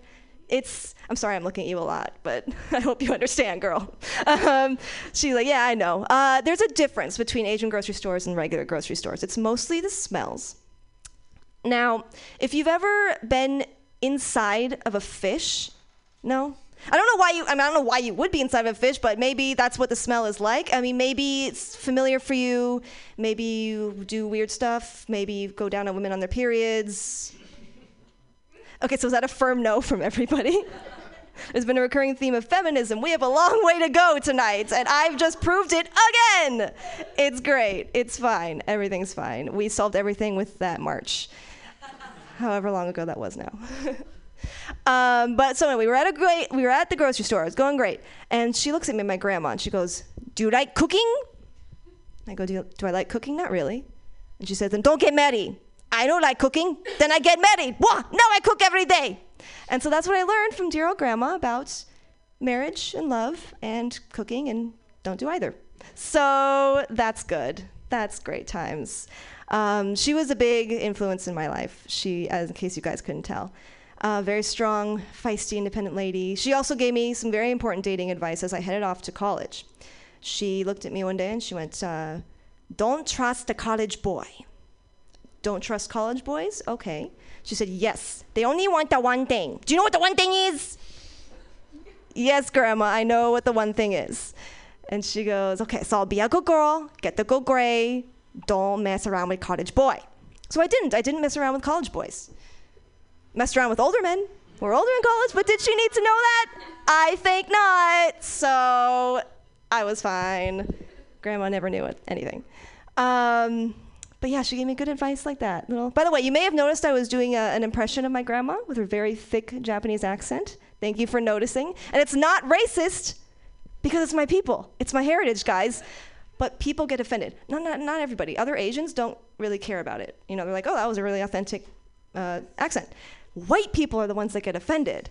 They're the ones who go, "Oh, it's not a safe space anymore. You rude. You violated it with your with your Asian accent. That's not Asian." And I'm like, okay, I can't even. I don't even have the time to explain to them that no, this is my family. It's fine. I just don't look it, but we good. Um, and they go on these rants, and they always end it with, "I just I want you to think about how offensive it was of you to do that Chinese accent." Yeah. twenty nineteen, nailing it! White people nailing it, it's great. Um, I guess if I were a rapper, that would be my rap album. White people nailing it, by the surprise agent. All right, I don't know what that was, guys, but we're all in this for the long haul, so here we go. Um, but when it comes down to it, she, as I've been saying, she was very important to me. She gave me a lot of good advice, and I knew I would be okay in whatever I wanted to do in life, including going into stand-up comedy. Because Japanese people were, were pretty strong, pretty resilient. And when it comes to stand-up comedy, as you may have noticed, sometimes you do great, living it up, life's good. Sometimes you bomb, things happen, it's inevitable. But if there's one thing my Japanese grandma taught me, it's how to survive a bomb. So I don't know what y'all are going to think about that, but I'm feeling pretty confident about it. Anyway, I'm Steffi Kamei. I guess I was the headliner. Thank you guys so much for sticking around to Mutiny Radio. Steffi Kamei, everyone! We made it. We all made it together. It was really good. I, I often get accused of being racist. Uh, it's hard. Uh, no, I, I was, um, but I, I don't I don't know how to tell people that I'm not. They're like, "Oh, but you're being racist," and then I'm like, I was I was I was married to a black guy for a really long time, but then I feel like if I put that on a T-shirt, then that's racist. Or if I tell people that are accusing me of racism that I go back and be, I can't be racist. I was married to a black guy. That sounds racist. So either way, I lose. It's cool. I'm an old white lady. I like it. I'm getting I'm getting used to it. I'm like embracing it. I'm like feeling, I'm feeling all the white guilt, and I'm really just like, yeah, like I, I will be the sponge for white guilt. I'll do it. I'll soak it all up and be like, reparations. But I'm a poor person, so I can't give anyone any money. I'm like, I understand your plight. It's classism at this point. It really doesn't have to do with color. It does, though. It still does. It absolutely does. Because America is a terrible place. No, it's a wonderful place. It's a great place for free speech. It's just terrible if you're poor. America hates poor people. It's just, it's just capitalism. Yay! Everybody's good. Uh, this was it. We all made it together. Give yourselves a big round of applause for being here and for showing up. Uh, we do this every Friday here at Mutiny Radio. We have a fun, super awesome comedy show, and thank you guys all for being here tonight. If you saw the promotions with the poop, uh, this the theme of tonight was our comics are the shit, not in a bad way, but just that like in San Francisco there's poop everywhere, and then someone took a shit on the back of my boyfriend's truck, and it's like a real poop, and and it's like we still were afraid to get it off. Like I'm like, it's your truck, honey, but he's it's starting to petrify. We're sort of hoping that it gets hard enough that we can like knock it with a stick and it'll just sort of like fall into the, it's dry enough that the flies don't even like it anymore. It has like a strange crutch. I'm sorry, it's poop. We just have to start talking about it so that we stop it, you know, in San Francisco. Cool, everybody put your clamshells out. Those are good small restrooms. Oh yeah, follow us on Instagram uh, for more pictures of human feces. Just kidding. We're just going to try not to do that again. Uh, at at Mutiny Radio S F, that's our Instagram handle. And uh, listen to us live at mutiny radio dot f m. And really, thank you guys all for being here. And tell a friend to come back any Friday. Clap it up for yourselves. Yay, this has been so fun. Yay, and for the uh, board up in the back, it's David Zunzu Kersher. Clap it up for him. And uh, we'll see you guys all next week on Fantastic Comedy Clubhouse. Yay.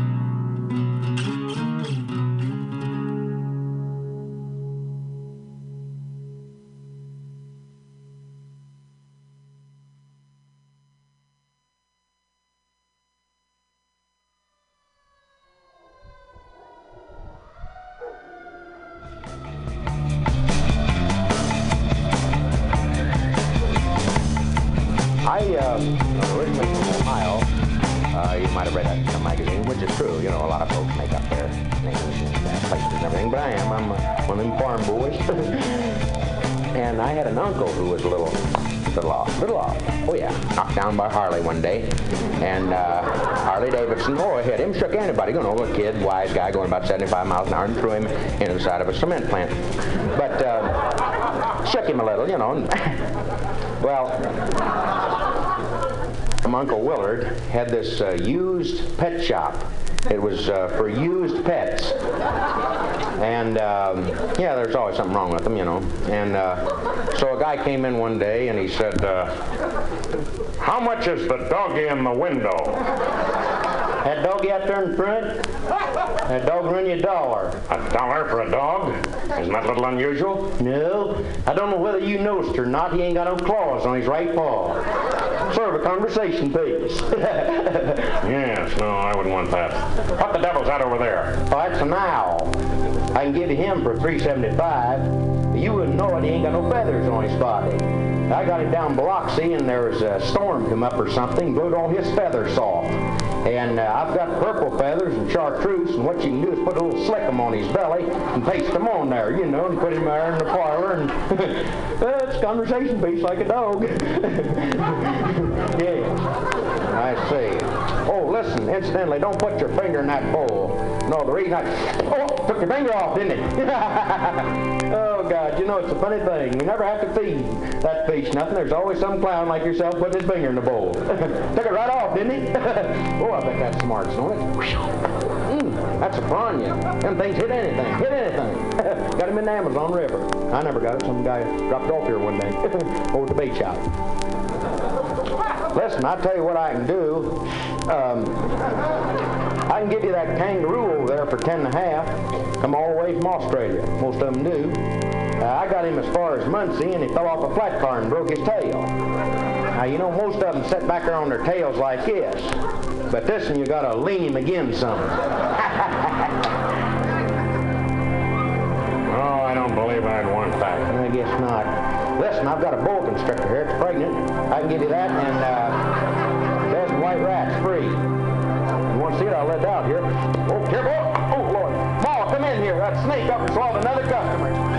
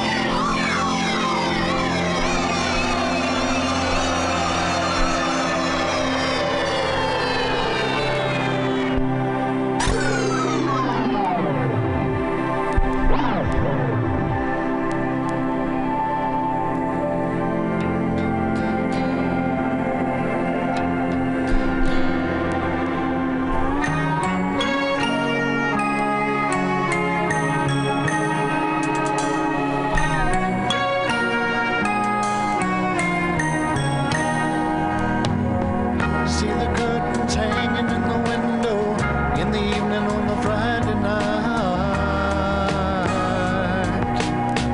Little light is shining through the window, lets me know everything's alright.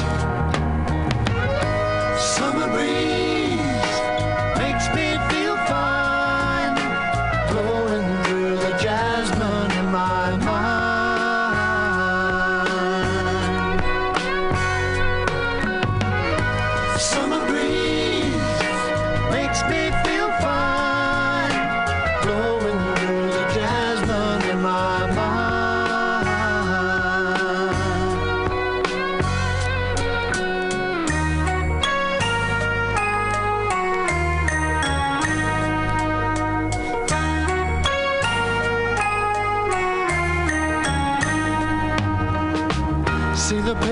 Laying on the sidewalk, a little music from the house next door.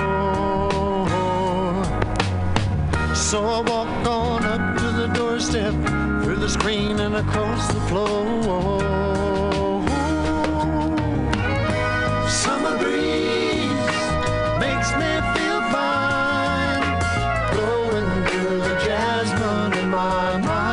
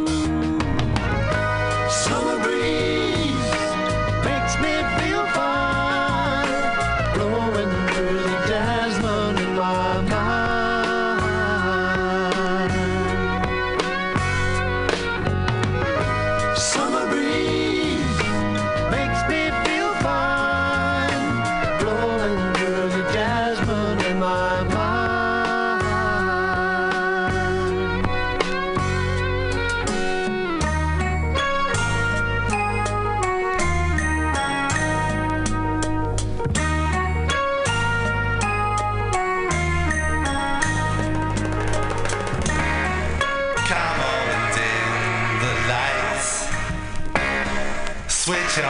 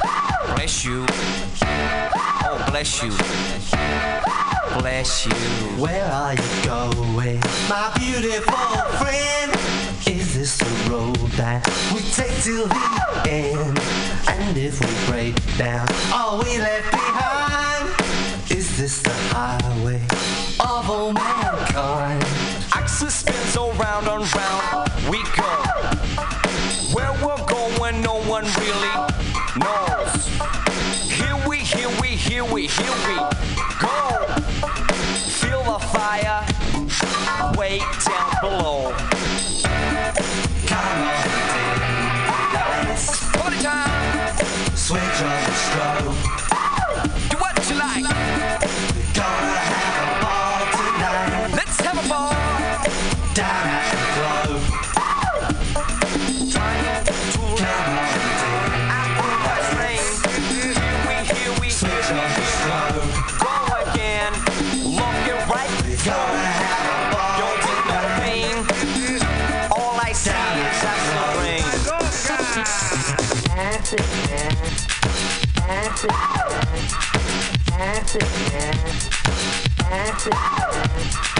up and clean your teeth and have a shave.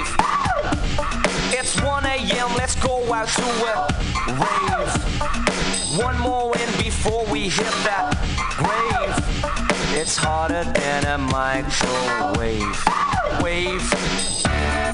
Come on, lights. Party time. Switch on the stove. Do what you like. We're gonna have a ball tonight. Let's have a ball. Down at the globe. Lift it on up, lift it on up. Come on, dim the lights. Party time. Switch on the stove. Do what you like. We're gonna have a ball tonight. Let's have a ball. Down at the globe.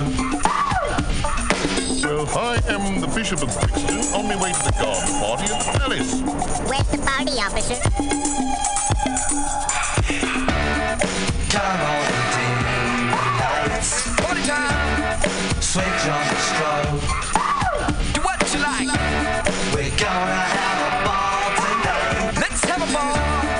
Down at the globe. Here we go. One time, break it on down.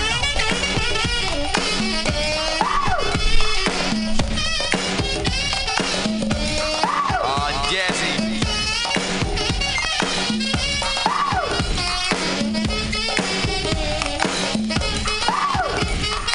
Where is the fair deal? Not in this land, but still you try to get what you can. You know that it's bad, but if you insist, here's one more chance now that you just missed. Come on, dim the lights. Party time. Switch on the strobe. Do what you like. We're gonna have a ball tonight. Let's have a ball. Down at the globe. I believe you. I believe you. Come on, dim the lights. Party time. Switch on the strobe. Do what you like. We're gonna have a ball tonight. Let's have a ball. Down at the globe. Oh, waking up the global warming way. Napalm cornflakes for my special K. What's the health department got to say? Don't smoke more than fifty fags a day. So have you ever asked yourself, Can you travel to the pulse of life? Travel to the pulse of life. Can you travel to the pulse of life? Travel. Come on, dim the lights. Party time. Switch on the strobe. Do what you like. We're gonna have a ball tonight. Let's have a ball. Down at the globe. Come on, party on down. Come on, dim the lights. Let's have a ball. Switch on the strobe. Let, let, let, let's have a ball. We're gonna have a ball tonight. Let's have a ball. Down at the globe. Come on.